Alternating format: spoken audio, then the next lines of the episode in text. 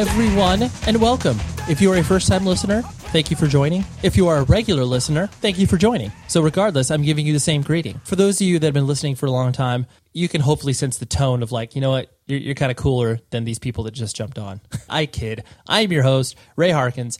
This is a show called 100 Words or Less, the podcast in which I discuss and have a conversation with a person who I deem as valuable to this independent music community.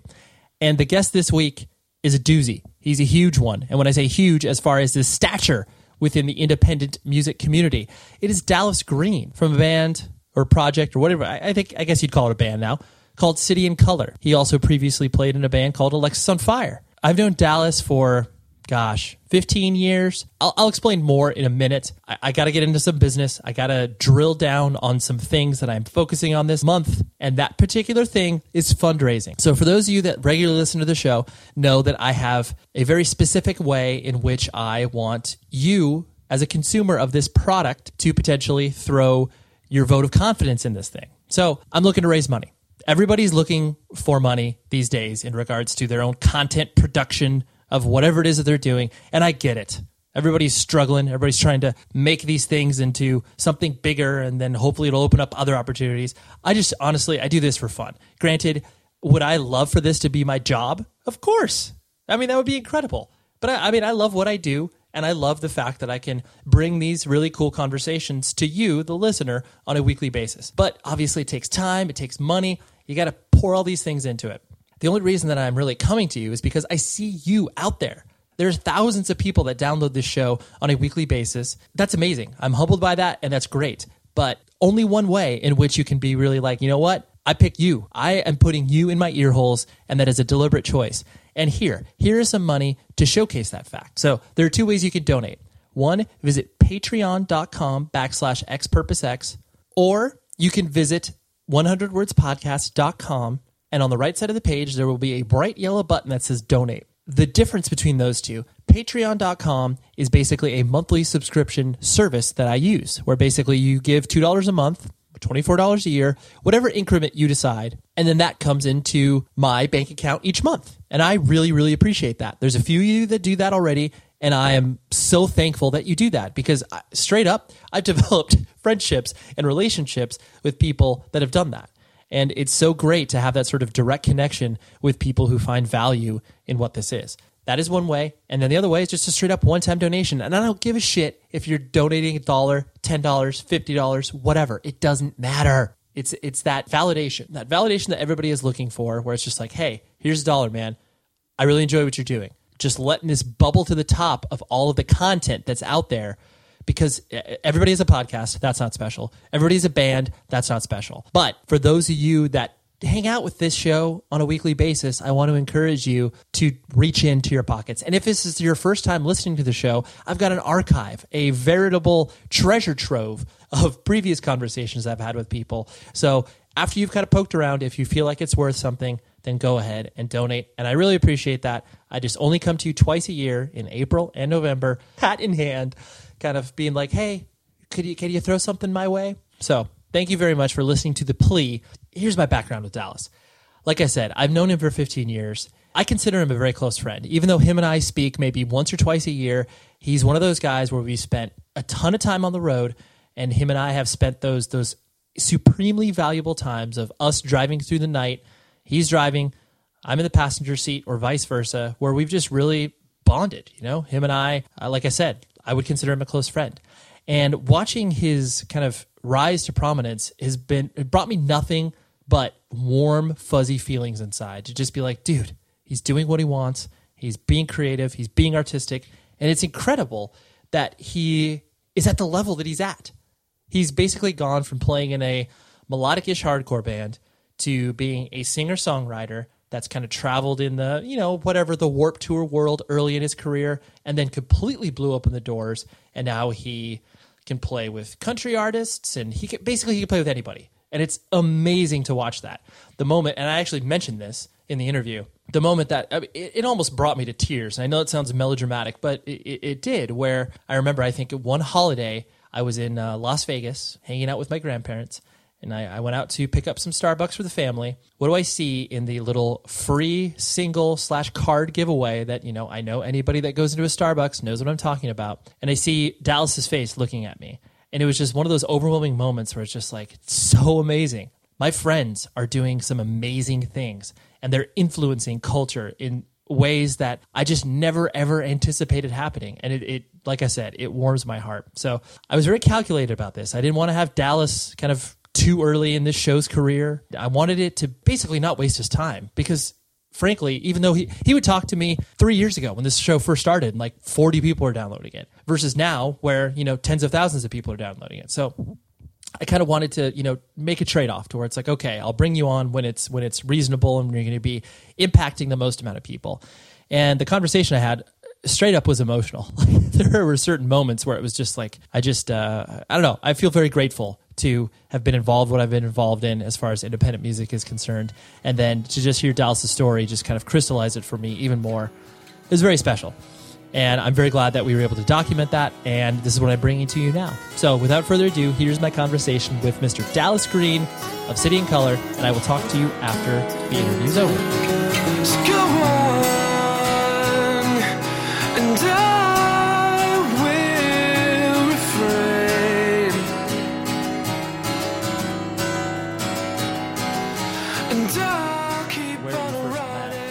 Was recently cleaning out a lot of things in my house and uh, was you know I, I am a absolute pack rat for all of my old band stuff. And so i tripped across a photo of you watching taken play at the lockport skate park in uh, you know upstate new york. Uh, not i think that was outside of buffalo right? Yeah it's a, I believe it's in a place called lackawanna. Yeah that which is like there's all those sort of like uh yeah, just those little tiny kind of suburbs of Buffalo, Cheektowaga, and things Yeah. like that. A lot of a lot of native names. right right and so i saw i, I looked at that picture and of course like uh, immediately memories came flooding back and that was the first time we actually like met in person right like when you you guys and us played together at that skate park on in the middle of the skate ramp right Right now, was that the tour? Were you guys on tour with This Day Forward, or was that you guys with Curl Up and Die? Yeah i think it was we were with curl up and die because you guys just hopped on that show Yeah. and like we were bl- like you guys were so nice and friendly but we were just so blown away because you guys were like hey so like we're really influenced by you guys and it was like huh, like because literally to up to that point no one ever said that and then watching you guys play it was like oh yeah i see the elements of the influence but it was you know i was like oh yeah they're doing something that's like completely different but i see it at the same time like i don't know it was just such a still to this day i just reflect on that being like that's weird because that was the first time anybody said it to us Well, this it definitely. I think it's probably. I mean, I can imagine how interesting that would be for you because. I mean, the first time somebody says that to you, it's always strange because you think to yourself, like, "Well, I'm just what? Like, I'm just this guy in a band who's playing, and you know, you, I mean, you want, you hope that it's like it's coming across and you're affecting people, but you, I mean, like people like myself and you, you never really assume that it's going to work. Um, but then probably to be from where you're from and to have these like you know goofy kids from Canada being like, "Hey, we really like your band," and I, I know that that's just yeah. it's, but that, that's what I think what makes it even soup like even more special was that it really was just like you know like sometimes I like to get very romantic about what music can do, but it really was like just the music that you were creating had some strange effect on five guys or kids from a small town in, Right. in Canada, and and you know it was you know I would say like you and and a band like Moneen were very uh, like just sort of came out right at the right time for where we were and what the five of us wanted to do or what we were looking to try to to try and create ourselves, you know, and and mm-hmm. it, it was great. Yeah, it's great. It was a great moment. because I mean, at, at that time too, you hadn't even released your first self-titled full length, and so I presume when you reflect on that sort of time, I'm sure it was just like, was it the the idea of just like kind of one foot in front of the other? Like our, our goals are so modest to be able to be like, oh yeah, let's just play a show in the states, and like let's do this next thing. Yeah,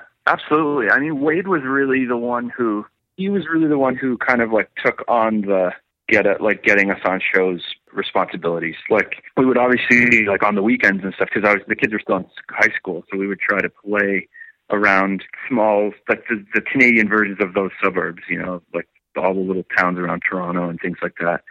Um, but then it just got to the point where we were like, well, you know, like Wade started kind of meeting kids who were coming over to Canada for shows. And I believe the guy, I forget the guy, was it Lockport John? Was that what we used to call him, the kid who promoted that skate park shows? I think that was his name, but I think so. Yeah. it was something like that. Well, he had come over to to St. Catharines, I think, for a show. I think like Wade had done a Hopes Fall show in St. Catharines.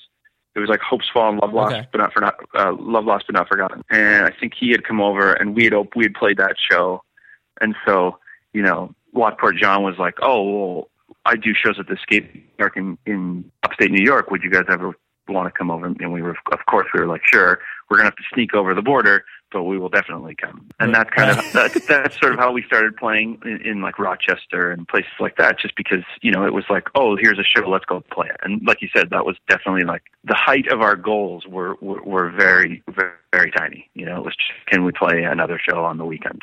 And right.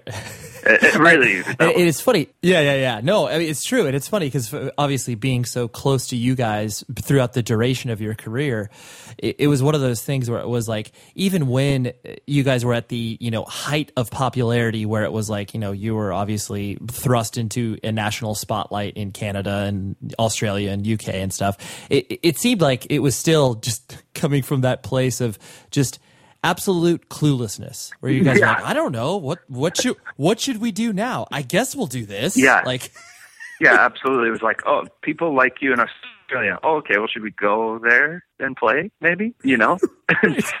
so we did that, and it was good. And so we thought, well, maybe we'll go back next time. right. You know.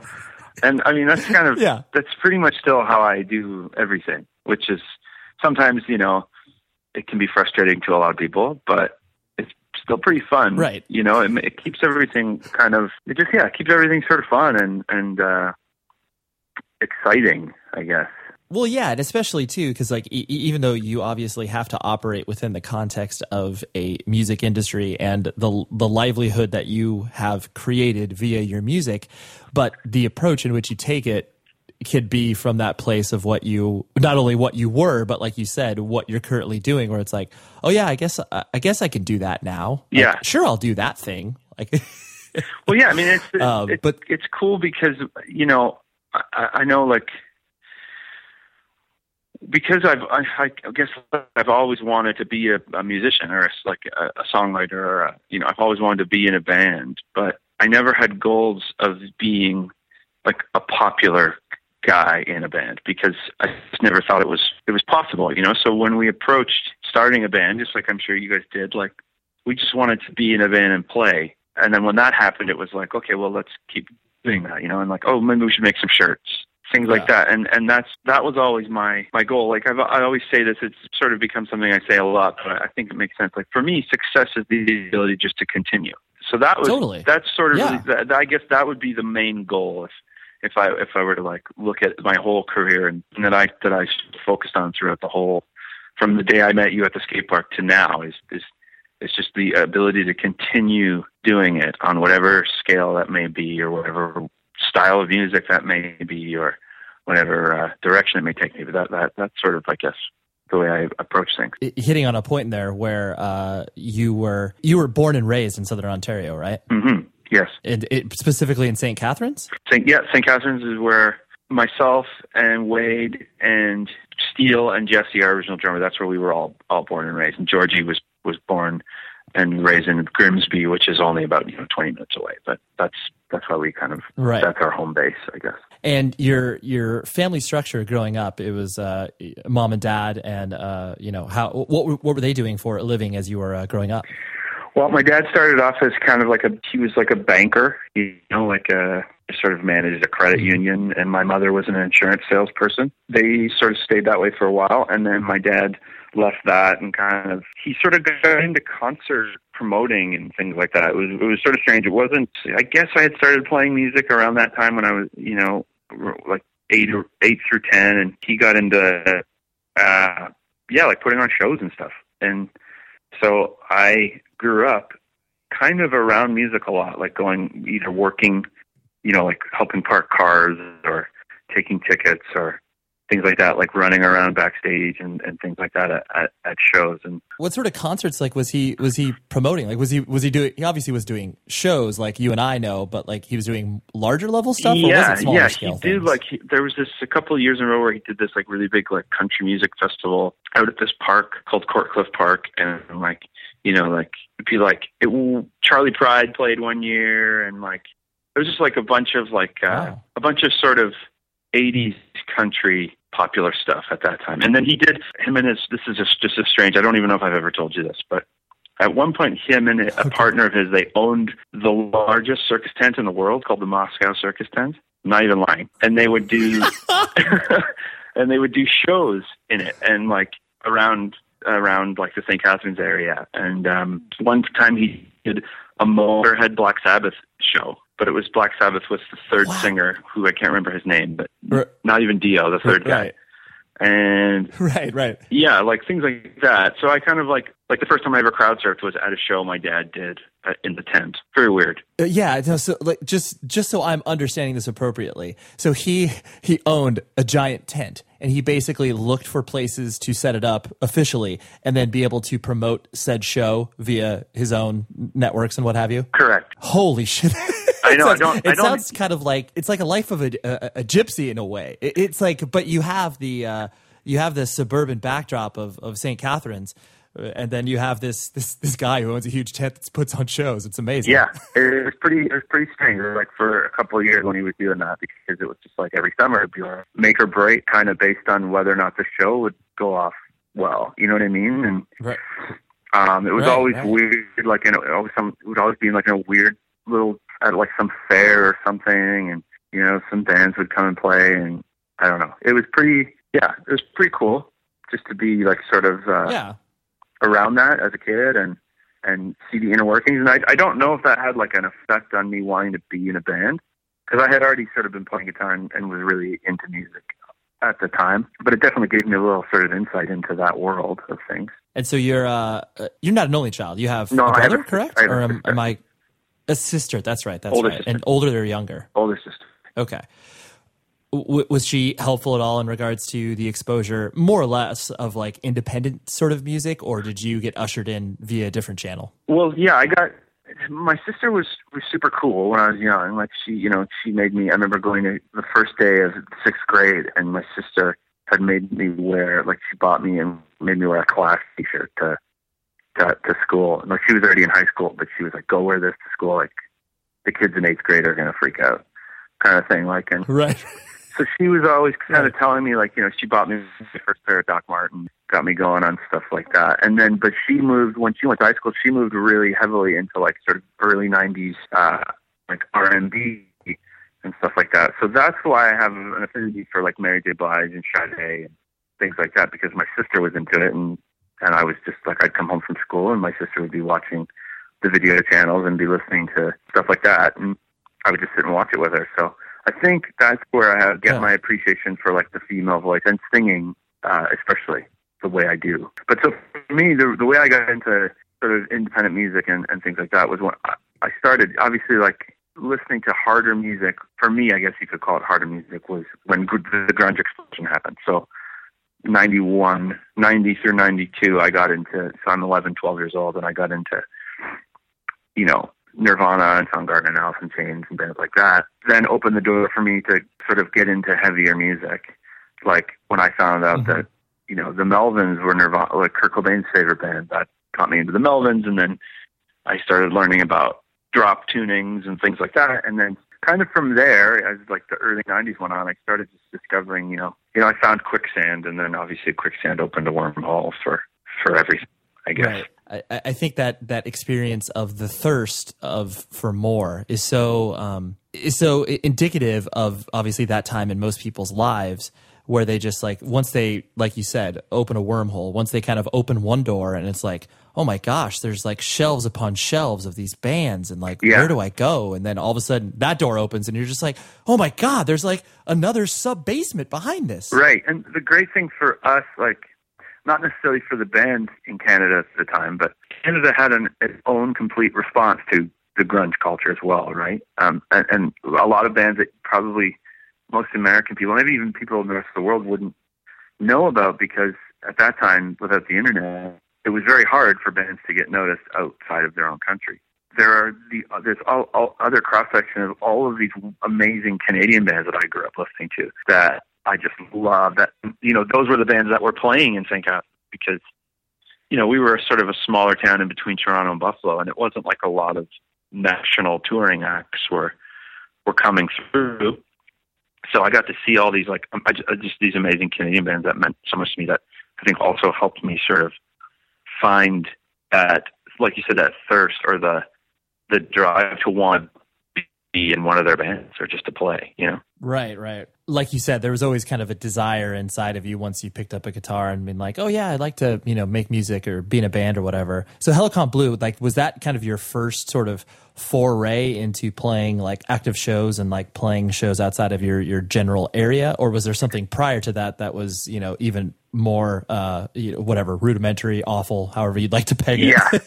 Well, we had a band. Me and a couple other people had a band um, before that, which sort of like I was really into Mogwai and instrumental stuff at that time. So we had a band that mm-hmm. kind of like, and there was like a there was also like a sort of cool spacey bunch of Canadian bands um, on Sonic Unyon Records that were that were that I really liked a lot too at that time. So I we we kind of made a band before that that was really just instrumental, and we played a couple of shows and it was a lot of fun. And we had like this. We opened for this band called Tristan Psionic from from Canada, who were like this super cool.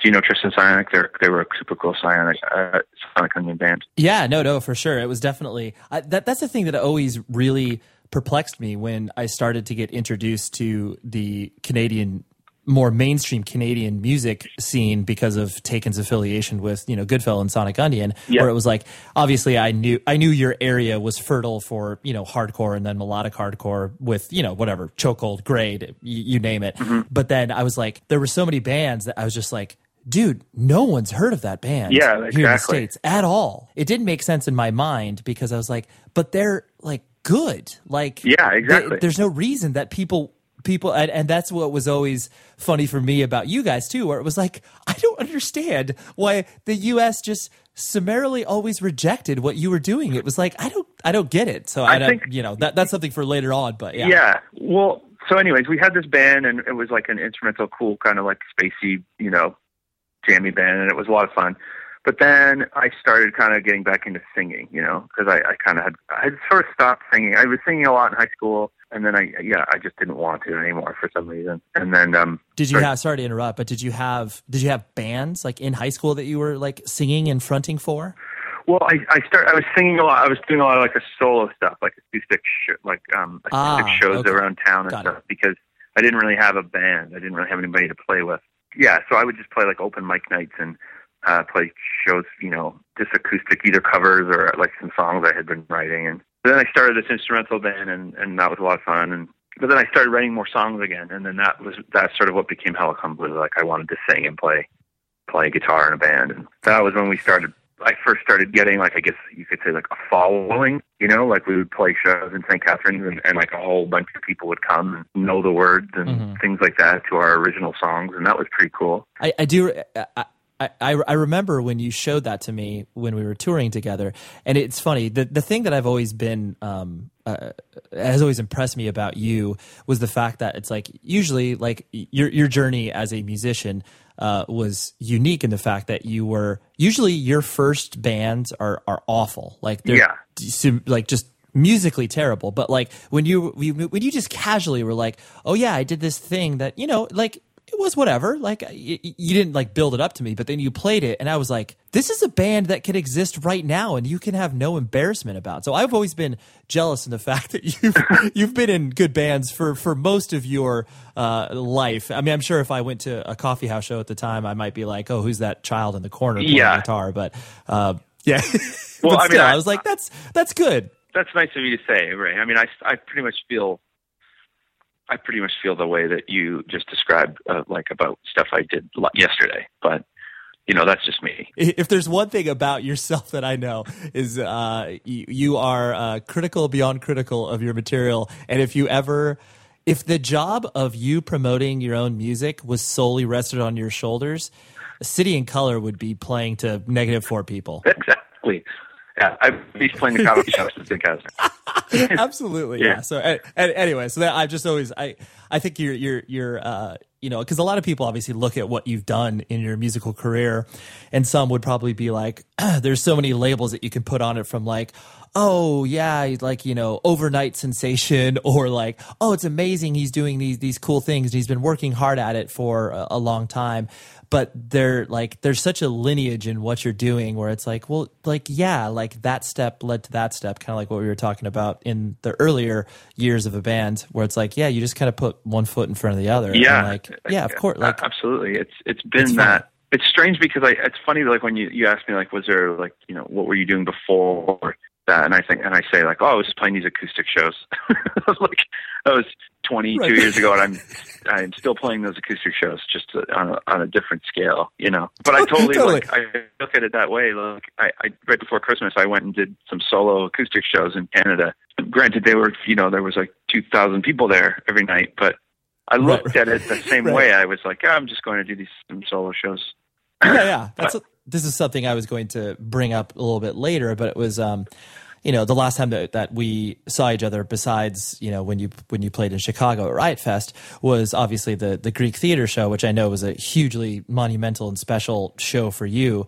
Um, and I felt it was honestly like sitting in the crowd watching you. It was one of those things where it was just like.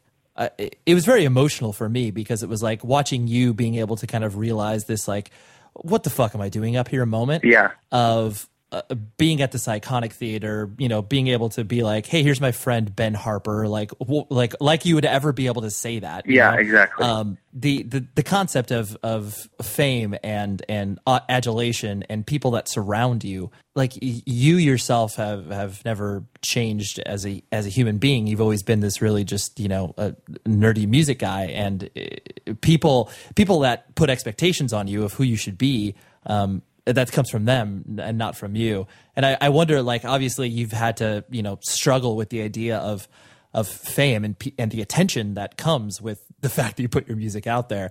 Um, I'm sure it's just a constant uh, uh, struggle uh, versus the people that like want to know you because you now are a known quantity and like it's cool to know you versus the people who actually like know you for the human being you are.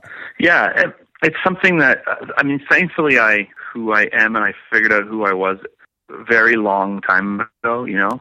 And I think you know, knowing the type of person that I wanted to be allowed me to deal with all of that stuff you were just talking about a lot. It was easier for me to um, shrug anything that I thought was uh, anything that I thought was ins- insincere or coming from the wrong direction as far as like somebody I was meeting or you know I was it's very easy for me to just blow it off and not uh, not let it affect me because I because I don't have a lot of faith in myself.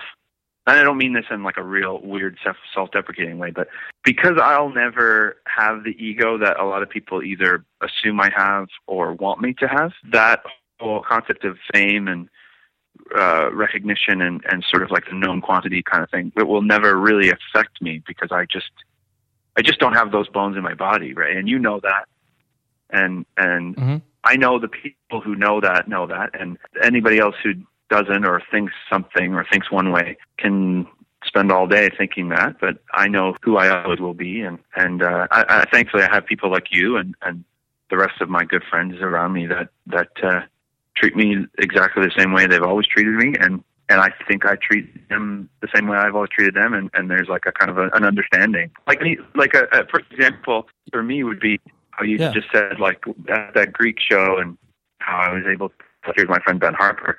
Well, I I felt just as strongly uh, being able to say here's my friend Ben Harper comes up and plays with me.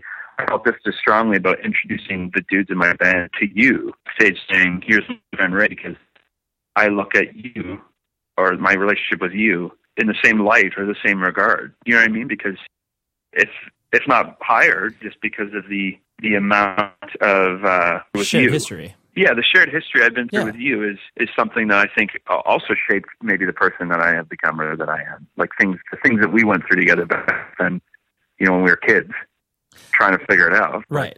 So that's kind of yeah, just yeah. how I I I go about my my daily business. And I know I because it, it, it, was it, it really didn't make sense to me just as an outsider. Like I just I remember when we hung out in in southern Ontario and you know went out to to dinner when I, I, was just up there for work or whatever, and then having people you know recognize you um, and obviously your your your future wife at the time, where it was like you know you both were known quantities and quote unquote celebrities within the uh, you know Canadian system, and so it was weird for me to be like uh, oh, oh yeah. Like yeah. I guess that that's something that you have to you have to account for now. Um, I, I, was like, it makes sense from a factual perspective, but it was uh, it was strange because obviously this was something that was thrust upon you as opposed to like, oh man, I'm you know six years old, I'm gonna be a star. Yeah, exactly. See, like I always say, like I think I think fame isn't isn't. Uh, I think fame is or famous. The word famous like is something that you have to decide that you you want to be,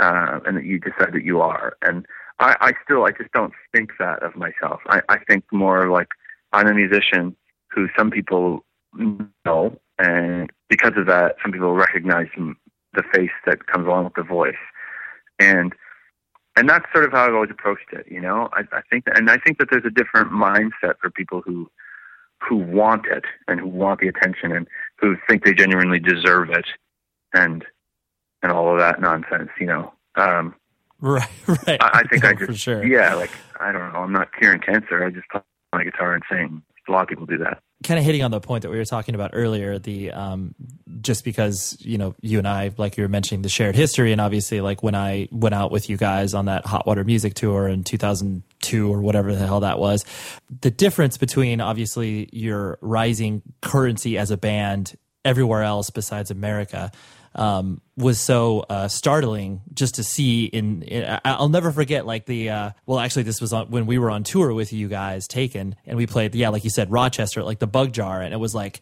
you know the show was sold out, and it was like oh my gosh, like 200 people came across the border to watch Alexisonfire. Like this is a like a big deal. And like you know then we drive two hours away from that and it would be like oh cool here's the 50 to 70 people we're used to playing to. I, am sure like during those times uh, did it ever feel to you kind of like you know th- the darkness of being like oh god like do we have to tour the states again? Do we have to do that? Like i don't really it's not good for my mental health to do that. Yeah it definitely got that way with us uh, a lot. And and it was it was difficult because we, we liked going and playing in, in the states, and, and it's like we liked that, even though there was, you know, a quarter, let's say a quarter of the people who were coming to the show that were coming to shows everywhere else in the world. We still liked that those people liked the band, you know, and like, but then it's the point where it's like, well, because then you start to think, okay, well, we're doing this for a job.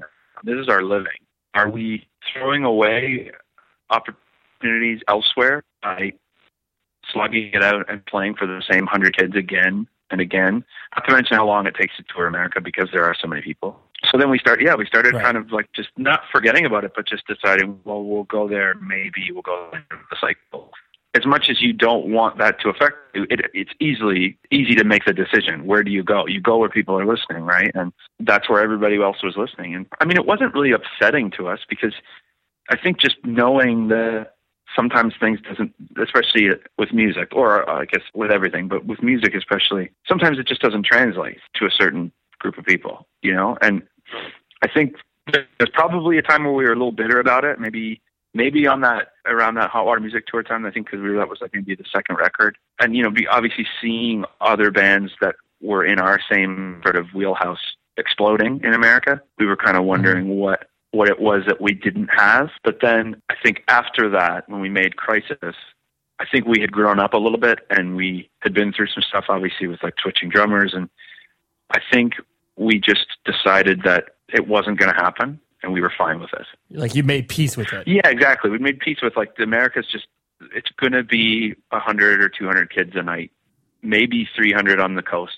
But other than that, that's what we got. And we're going to go there once on a record and we'll have some fun. We'll bring our friends, and you know what I mean.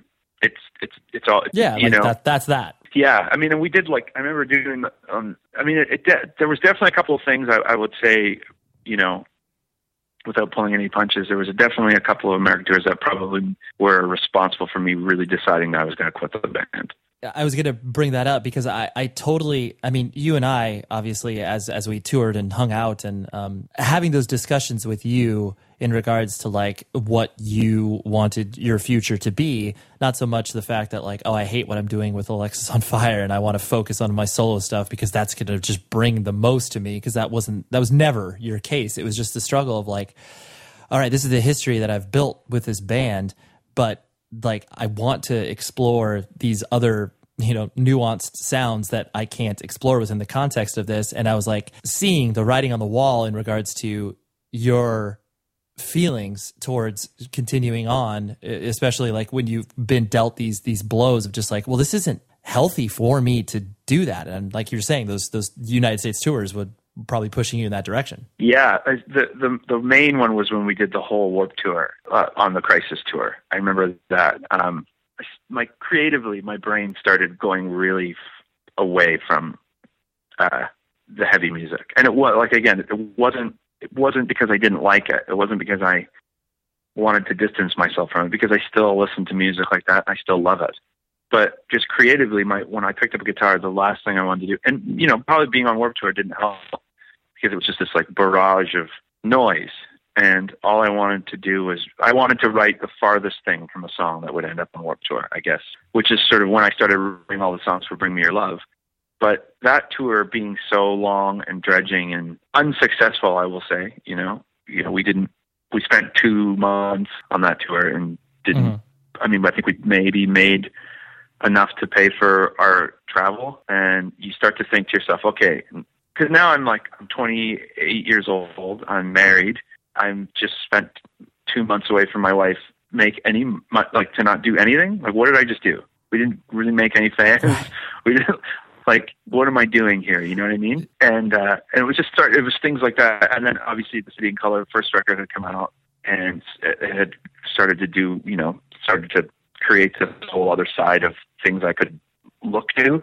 And that's mm-hmm. when I started really having to, I started really having the long conversations with myself about the, what, like, what, what do I want, you know, or can I do?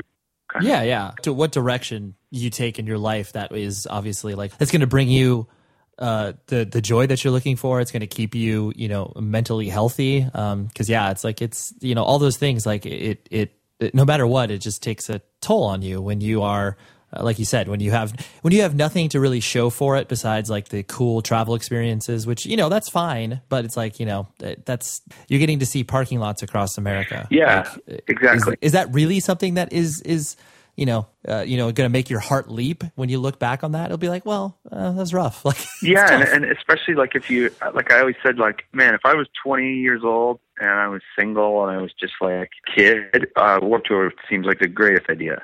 I'd already seen all those parking lots, you know, many times, and I had, right. you know, we we had been touring a lot for a long time, so it was yeah, things like that started to the allure of the travel and the road. If you've done it for a long time, you know, certain parts of it start to really wear on you. You like you were mentioning obviously the rise of of you know what City and Colour was doing and the attention that was was happening. Um, and you obviously being thrown in front of people that were so removed from the context of what you had existed in for a long period of time not the idea of like playing shows but just the you know whatever the diy basement show like whatever punk culture. Mm-hmm. Um, did you find that you, uh, you know, the people that you kind of like got along with in this this different world that had that sort of DIY experience, kind of like you gravitated towards, or you were like, oh wow, like you played, you know, terrible shows as a singer songwriter that you booked yourself, you know, two months a two month tour across coffee shops or whatever. Like, did you find people in the you know larger ecosystem that you were attracted to because of that? Yeah, I mean think like even if you look at like right now, like the band that the band that I have playing with me, like Doug from the Constantines. So it's like you know, I mean, he plays drums, but he was in the Constantines, who maybe the greatest Canadian band of all time. But they also in the as the you know just a punk rock band and you know did all the same stuff that we did. Toured, played for nobody, and um, he just happens to be able to play drums any way you want him to. Jack, who plays bass, was in the Greenhorns, who played you know were a band in the mid '90s and played for nobody forever too. And you know, obviously he went on to be in the Raconteurs, and now he's in you know the Dead Weather and things like that, and he's a lot more accomplished. But find that in everybody, really, everybody who who I have, anybody who I've met and stayed in contact with is because we all had the same sort of shared experiences. Now, I've definitely met a lot of people in this because of the, the direction I've gone in. Definitely a lot of, met a lot of the people who, you know, the first time bus, first tour bus bands and the sort of major label this and that. And, the, you know, but those people I don't really, I just never, I just don't have anything in common with, you know. There was that, but it, Right. you, you do find, I think, I think if you, if you search it out, there are the, you know, the people that you have something uh, in common with that in, in every walk of life. So I've been lucky enough to find a bunch of people who, you know, didn't come from what we came from. You know, like my, Right. my guitar player Dante, like no real idea of punk rock or that style of music. Like he just wasn't there for it, didn't listen to it, came from a completely different world. But you know, he also his band that he was in when when I met him, you know, toured for put out three records and toured for five years, and you know, played a lot of shows to nobody. So Right. uh, and like booked their tours themselves and drove the van and did all that. So yeah, I've I've been able to sort of find those like-minded people, and, and I'm I'm not saying that that's a prerequisite that you have to have to be a friend of mine. You know, No. you have to No, not through that. Not You know, but it really Right. does help everybody. It helps right now in the world I have surrounded myself with, like all of my dudes on my crew and everybody in my band. It helps that we all have the shared experience of failure because it allows us to really appreciate what is going on now you know. Whereas I, I you, you meet you meet kids, you meet kids in bands or people who work for bands who, who have just lived this super comfortable existence. It's okay, but I don't really have anything to talk to them about because they just just doesn't feel like they've earned it. I think you've always done a really, really good job of not only like exposing who you are as a human, but just showing the fact that um, just because that I am up here in front of 2,000 people playing my guitar, it doesn't make me any different than the people that are in the audience. And I think you've always done a really good job in the context of that to just be like when you do when you do have an interaction with a person who is like looking at you, you know, with these like wide eyes and are just like, oh my god, like there's Dallas, I don't know what to do and then you just either try to diffuse the situation of just like, well, like, hey, like, nice to meet you. Like, I'm a, a regular human. Like, Yeah. I'm gonna have a drink of water right now. Like, the um, I, I I find it so. Like, I, I just, I, I still don't understand how that that um that idea still perpetuates itself. Where it's just like, I'm doing the, like, I, I would be doing this regardless of of who's in front of me right now. It just happens to be that a lot of people are paying attention, and like, I'm a real human just as much as you are. But it's sometimes it's it's difficult to kind of bridge that gap. Yeah. Um, is it one of those things like because of the sheer volume of your audience, you obviously can't have those individual interactions? You know, what other things you try to do to obviously like you know convey that message? Because I know it's important to you. Because otherwise, it just seems like you're this you know whatever douche with a beard and a, a- a funny hat who's up there on the stage, and it does it doesn't differentiate you from anybody else that's doing the same sort of stuff that you're doing. Exactly. Um, so like, wh- yeah. So like, what what sort of you know, what what things do you try to find that you try to uh, you know either convey whether it's like musically where you're just like I'm going to concentrate on this music or I know it's a complex question, but I just I, I know Well- it's important to you, so I know you, I wanted to put it out there. I think, um, well, like you said, the conversations are, are important when, when, when I find myself in a situation with somebody who's, I guess, for lack of a better term, starstruck, or you know, I, I just try to bring it d- down to a normal conversation because that's all it should be. Because I'm just playing guitar and singing, and you happen to like it. But the reason people, I feel like the reason, the reason the douchebag in this world like this musical world exists is because people treat them so differently and it gives them a reason to feel like they're special and different. I don't want to ever feel that way and I don't think people should make other people feel that way because you can like something but you don't have to treat them like they're this superhuman because we're not. You know, people who people who sing and play music aren't any different. I just happen to be okay at that. This, like I always, uh, you know, I talk to people. I'm like, you know, I go, what are you good at? Are you good at science? And if somebody's like really good at, I'm like, well, you go to university. What do you major in? Blah blah. And they tell me, and I'm like, well, I can't do that. And they're like, well, what do you mean? I'm really like, funny. I'm like, I can't do that. I could never do what you're doing. I'm like, just this is what I I've been doing this my whole life, and it's the only thing I know that I'm I'm remotely good at it. Some people like it, and and it's great. But you know, but because of the nature of the beast, where I what I do um, allows me to stand up on stage in front of a bunch of people, and you know, have the spotlight on me or us. It uh, you know, it changes the perception of the way people the the way people think, and it and it gets a little bit. Uh, I don't know. It can get really confusing to a lot of people too, right? Because they they have this intimate relationship with something that you've created. I, I don't know if that was ever the goal for me. I, I I wanted them. I want people to like what I do, but I also write it in a way where I have to like it first, and then if I can get a song to the point where I really like it, then hopefully somebody else will like it. Um, but but certain things you do have this this crazy effect on another person, and they feel like they have to try to explain it to you. And I always tell kids like, you know, if somebody says I don't know what to say, I'm like, well, you don't have to say anything because music, listening to music isn't about describing how it makes you feel. It's just about how it makes you feel, and that's if it makes you feel something, then that's great.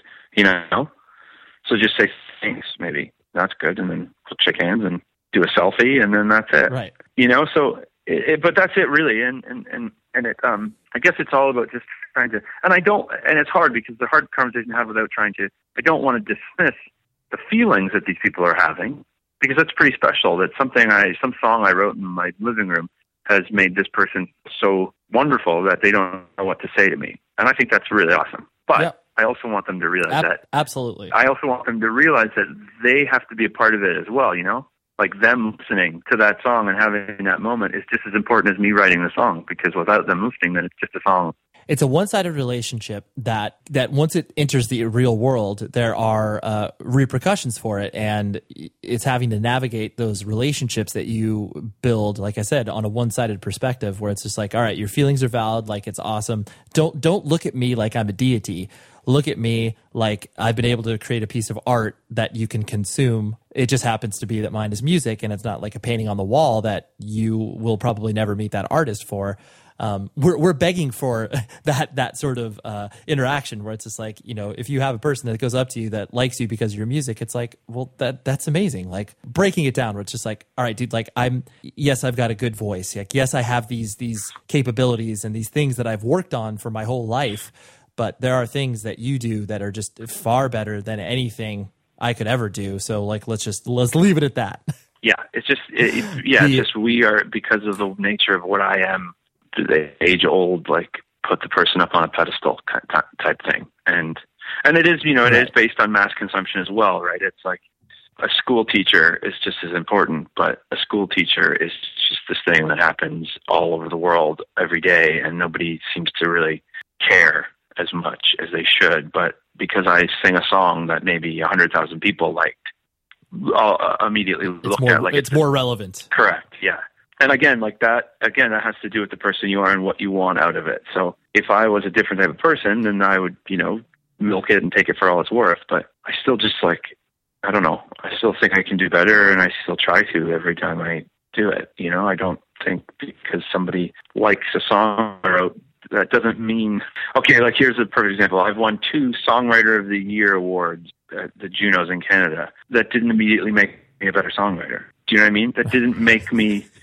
That I, I don't Right. look at those awards and go, okay, well, I'm fine. I, I'm, I've won these awards. I, I don't have to work hard anymore. Whereas I think there's probably some people who win things like that and go, oh, finally, validation. I'm great. I made it. You know, and I, Right. there's just I think Yeah. a different approach to how how you how you like let all these things uh, affect you. I think most people uh, that would obviously just like look at you from the outside um, would, you know, you, you you seem like a very you know calm and and cool and collected guy. Obviously, as as well as I know you, you're you know there's this like this sea of uh, you know sort of I wouldn't even call it discontent. This sea of just like sort of pseudo anxiety that's obviously like it's because you're so invested in what you're doing. Um, there's this uh, yeah, like I said, this this bubbling that always uh, has manifested itself inside of you. That it's like uh, everything you're you're doing is is you like we were alluding to earlier. You're so critical on yourself. Yeah. Where where does that come from? Like you, you I mean, uh, for as long as I've known you, you've just beat the absolute crap out of yourself, and it's it's more nuanced now, where you're obviously less anxious about that. But I'm sure it manifests itself in different ways now. Oh, great! I would say it's way worse. No, Okay, all right, Yeah. right. I was I was hoping you'd calm down, but I guess not. no. You know, I, I I'm not too sure where it comes from, to be honest. I think what it is is I'm so terrified of being that person that we're talking about. I, I think I'm so terrified of being complacent or uh, or just uh, I'm so terrified of, of becoming this person who feels like they've earned, they've deserved they deserve it or or something like that. I feel like by constantly shitting on myself and knowing that I can do better, then I will do better. I guess it's not a great way to be, and it's not like a very happy existence. But for what I do, it allows me to like whatever it is I'm looking for as far as songwriting or singing or performing or whatever it is. I don't know what it is, but whatever it is I'm striving to get to. Acting this way allows me to consistently write things that I feel are better than what I did before. And does that make sense? The validation of a bunch of people liking what I do doesn't mean anything to me. It's that surprising feeling of writing another song that I go, fuck, I love this right now. Mm-hmm. Now, I'm probably not going to like it tomorrow. Just, just knowing that I that I want to do better. I, I don't know. I guess that just is right. And then for some reason, I've created this way of being that that allows me to do that. Yeah, well, hear, hearing you articulate it, it, it, makes it makes more sense to me. Where it's like it, there's there's that level. I mean, honestly, it's like self preservation in a way, where it's yeah. like you've keyed into the fact that you want to play music. This feeling that has manifested itself inside of you allows that to occur in what you define as successful terms. Exactly. Yeah, like to think of like uh, Neil Young. One of my favorite lyrics of all time is, "It doesn't mean that much to me to mean that much to you," and that sounds like it's a super dick line. Like I, I don't give a shit what you think, but it really, the way I approach it is all I do all of this so I can have some sort of inner peace that what I'm doing is right for me, you know? And then the bonus of that is that I write these songs that some people find very relatable and and can help them with whatever they need to help them with, you know? And that's sort of, I think that's why I, I do what I do. And yeah, it just sort of manifests its way, itself in this real hard ass type. It's funny. It's funny too, because I, I think it, I think it works on, on a different level as well, where it's like, even though you take what you do seriously, you don't take yourself too seriously. No, you know? not, not so at all. I, I think yeah. it there there's like no fear. Like I in observing you from the outside of obviously your your the success that you've had. There in my mind, I've never been concerned that the next time that we speak or see each other that you're going to be a shell of a human. I've always been like, well, no, because it's like he just finds the shit funny. Like yeah. when when I go into a local Starbucks in America and pick up the you know single of the week card, it's like, oh, there's there's Dallas. Like I never thought I would have a friend on a Starbucks download card. I'm like, I'm sure you would look you look at that opportunity and just like, oh, that's funny. Like, yeah, that's that's weird that that can happen. Yeah, it's just sort of one of those things where you go, oh, okay, foot in, the, in front of the other. It's like, oh, okay, Starbucks people go like sure. that. That's I'll go, great. I'll go ahead and do. Basically, I want to hit on, on two last things, and then I'll I'll, I'll let you go. Where uh, it, this is a pseudo hackneyed question, but because you've you've always struck me as a person who um, you know is emotionally intelligent. Um, but not uh, necessarily one that's ever obviously cared about uh, schooling, so to speak. Did you even go to college or anything like secondary school or anything like that? Oh no, I Yeah, uh, that's what I thought. yeah, I finished high school and then I just didn't have that. Um, I, I there were so many friends of mine that were leaving high school to go eh, to university and college and, and to take things that they had no interest in, but they had to go because everybody in their family was sort of saying, "Well, that's the next logical step. You have to go." And I just thought, well, the thing that I'm really interested in is playing my guitar and writing. So why don't I just kind of do that? And uh, if I'll do that for a couple of years, and if that doesn't work, then maybe I'll start thinking about um, some other line of work or whatever. Obviously, now retrospectively, I'm sure your parents are, are very happy of the decisions that you've made. But I'm sure in every early iteration of what you were doing, creating music, I'm sure in some respects they were just like, Dallas is probably going to be an abysmal failure in some capacity. Um, oh, of course. Were, were they just terrified? Were they were they dissuading you from it? I, no, they were very supportive because that's just how they had always been. And like you know, as long as I had a job which I did. You know, I, I, as soon as I, I mean, I had a job in high school, and then when I graduated, I got you know a more full time job, and as long as I was making my own money, you know, it wasn't a lot, but as long as I was able to provide for myself, and then mm-hmm. they were they were they were with me, you know, taking taking those few years after high school to see if I could get something going, because I guess they looked at right. it like.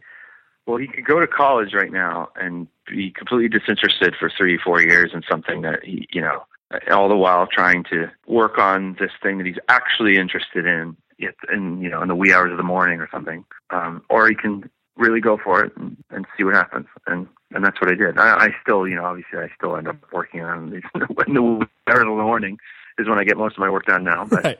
um, Right. but yeah, so they were they were always very supportive of, of the idea that as long as I you know as long as I didn't just become some like you said like as long as I didn't just immediately become an abysmal failure and and not really do anything, just sit in my basement, play my guitar, and hope for someone to knock on my door.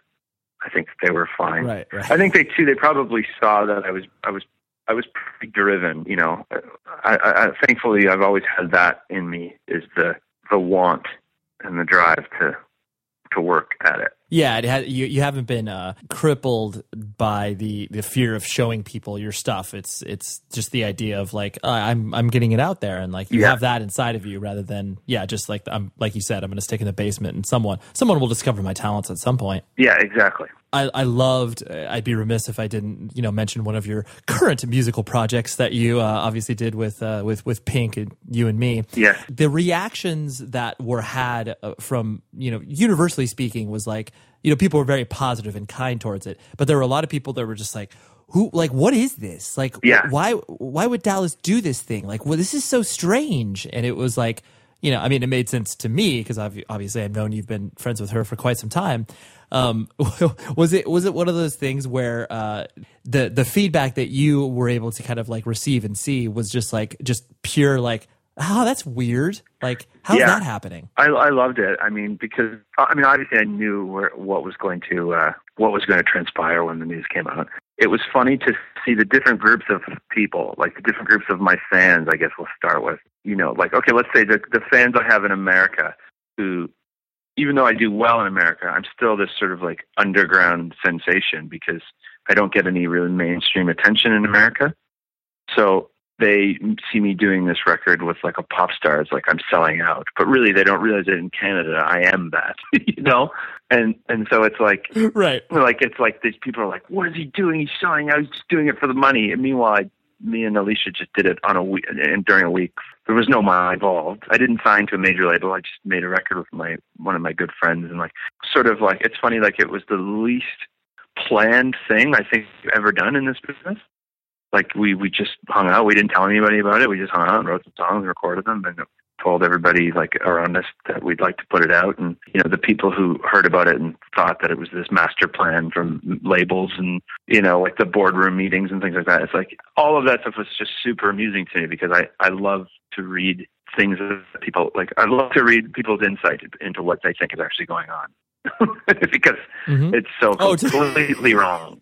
Yeah, you, you like you said, it's just this this masterminded where it's like, all right, let's pull these two these two artists together to do this thing, and like they'll we'll be able to take over the world. Yeah, yeah, exactly. And it's like, uh, you know, it's funny. Like we just, you know, we made the record, we put it out, and and played a show, and now I'm going, you know, going to the studio in two days to start making thing called a record. But everybody just assumed that I was done with it. And I heard a lot of stuff that like people were like, "Well, why did he quit Alexisonfire? He, I thought he didn't want to do two bands. Why is he doing another band all of a sudden?" And it's like, well, Oh. I'm not. I just I didn't. I know. I didn't even think about that. Oh man, you got you gotta love the gotta love the internet. yeah, you gotta love it. the last thing I wanted to address was the, the fact that obviously you are a uh, well-known sports fan, and the fact that you you've professed. I mean, I, I've known it for a while because obviously we've we've discussed it, but the um, I mean, for one, you obviously have to be kind of uh, the heir to the Toronto Raptors throne of Drake. I presume that's kind of like what you're angling for right now, so you can you know eventually when he re- when he retires, you'll you'll step in. I presume, right? Well, see, I, I don't know. I'd like to think that I was always there. I was, but I'm like, you know, again, I'm in, I'm the Right. independent, I'm the independent category, category uh, candidate. He's the the national convention Democratic nominee. I'm the independent. You know, I've always been there on the Totally. sidelines. I buy my tickets. Right, right. Yeah, yeah, yeah. You're not uh, you're not placed there to uh, to garnish the uh, attention of uh, Kyle Lowry and uh, Patrick Patterson to be No. like, oh damn, dude, look at that guy here. You know what's funny though is like, of course, this is perfect uh, example of my life. But the mo- the moment I leave the city to go live somewhere else during the winter, they have the best season in the history of the franchise. That's very telling. Where you're like, all right, well, I'm gonna live in Nashville. All right, well, Toronto's gonna go on a tear here. Yeah, and it's good though, I because I kind of feel like it's res- I'm responsible for it. Like, I had to leave in order for them to be as good as they are, and I'll take it. I watched my NBA League Pass, and everything's fine. Yeah, exactly. And then you you can uh, you you can see them when they uh, come to Memphis, right? yeah. Well, I, I yeah, I'm gonna go home for the playoffs, definitely. You know, because like you like you mentioned, you obviously how long you been married now? Six years. You know, you you've you've had to consider someone besides yourself for a, a decent amount of time, not only just like as far as your livelihood is concerned, but just you know the. Uh, the relationship and the maintenance that it takes to you know keep a marriage awesome and growing. You know, it's something that I noticed that you mentioned in uh, other interviews was the fact that it's like, you know, because both you and her have lived such a transient lifestyle of, you know, touring and then obviously her uh, hectic schedule. Was it, was it one of those things where, um, obviously you knew what you both were getting into, but uh, those times where it was just like, did it feel difficult to like actually build that sort of relationship initially because you both were so uh, you know obviously in transit to so many different places or was it just kind of like when you were both present in each other's lives it was like so there yeah I, I think that it was a little bit of both but mostly i think the relationship starting that way in like the okay i'm home for a week let's really hang out and then i'm gone for a month or whatever it it did really like sort of you know that the cliche of the distance makes the heart grow fonder. Like it really did help us appreciate the moment when we were together a lot more. I think, and I think I think it probably allowed for us to stay together this long. Um, and then now we just, you know, we've kind of I guess settled down. I guess I could say, you know, because I'm touring a lot, but not as much. But and when I do, she's usually right. comes with us now, and you know, we've come down here to Nashville and really since she stopped working in that business, and it's really just been like since we've been down here. It's funny. It's like like Leah said something the other day to me that she was like, I feel like we just started our lives, and that you know we've been together for nine years, married for six, and to be able to say that right. that far into a relationship is pretty is pretty cool, you know. So I think that the way as hectic as as being at times, I think just the amount of shit we have dealt with and been through in that time has made it stronger. Right. I think allowed it to to grow. Yeah, no, I, I, I think that's a really, uh, that's a really important point. It's something like I've always uh, reflected on myself because like my wife and I were mar- we'll be married ten years this August, and it was one of those things where we waited six years to have a child. Yeah. And it, it's one of those things where it was like we felt that our relationship was was built on a solid enough foundation that we could introduce a third party to this thing. Yeah. Um, and it, it, so it's it, obviously it's like what what you guys are doing now, where it's like you're like, all right, well now now that we feel like our foundation is is is planted, now we're kind of like turning that next chapter in our lives, and like that when you reach that moment of like, oh yeah, that's exciting to kind of like look around that corner, you know? Exactly. Yeah. No, and it's cool to to just yeah to be able to to look around and, and see a new, just to see something new there. You know, like especially like I I don't know like I I always wanted to, or I always thought I would end up living somewhere else, or always thought I wanted to move away from Toronto because I never you know as much as I lived there, I didn't really necessarily think it was my home because it wasn't my home. I didn't grow up there. You know, I just lived there because my wife worked there but moving here to Nashville, it really has. Like it's probably the happiest. I know we were talking. We spent a whole conversation talking about how unhappy I am, but it's probably the happiest I've, I've ever been in my life. You know, and feel at home. Right, right. I mean, that, and that's super exciting because it'll it'll uh, you know it'll rejigger the way that you are obviously creating music uh, from a place of like, uh, for lack of a better term, like stability. You know, exactly. Yeah, that, that kind of put it puts you into a more uh, for lack of a better term, like mature headspace as well, where it's like, yeah, you can write music that will be identifiable to a 60 year old the same way it can identify to an 18 year old, you know? Yeah, exactly. And just, yeah, the stability of feeling at home and, and even just like going into the studio this time with my band. You know, I haven't done that in I haven't done that since I made an Alexis record because every City and Colour record has been different. Um, but just having like the band that's been touring with me for two years, going into the studio and making the record with me, like there's something really solidifying about that as well. Yeah, I feel like has taken the music to a whole new level. So yeah, I just feel overall I feel pretty stoked about what's going on, which is not a nice way to feel because I'm usually not that don't feel that way. no, no, it's it's it's incredibly exciting, and I Dallas, I really appreciate you hanging out with this because I I just yeah I don't know I I I'm so glad we're friends. I'm I just I'm so excited for everything you've been able to create, and it's just uh it's awesome, and I'm, I wanted I, I wanted to have this conversation and record it because I think it's just a, a, a great way to showcase people. Like obviously not only who you are, but just the fact that it's like, well, you've you know you've you've remained unchanged through the the uh, surroundings that you've been thrown into because of your music. So I really I really appreciate you doing this, Dal. Oh, thanks, Ray. I'm I'm glad to have done it. So there was that. That was Dallas. What a dude, right? Just incredible. Yeah, I'm just I'm thankful that he wanted to do this. He just took some time out of his day, and uh, yeah, we did it, and it was great. So thank you very much for listening. The producer, as always, for this show is Tom Richfield, best friend forever. And visit the show's website, 100 Words Podcast, and please donate. I encourage you. I know I had a plea at the beginning of the show, but I'm just I'm, I'm doing it again just to remind you. So without further ado, here's the end of the show. and be safe, everybody. I'll talk to you next week.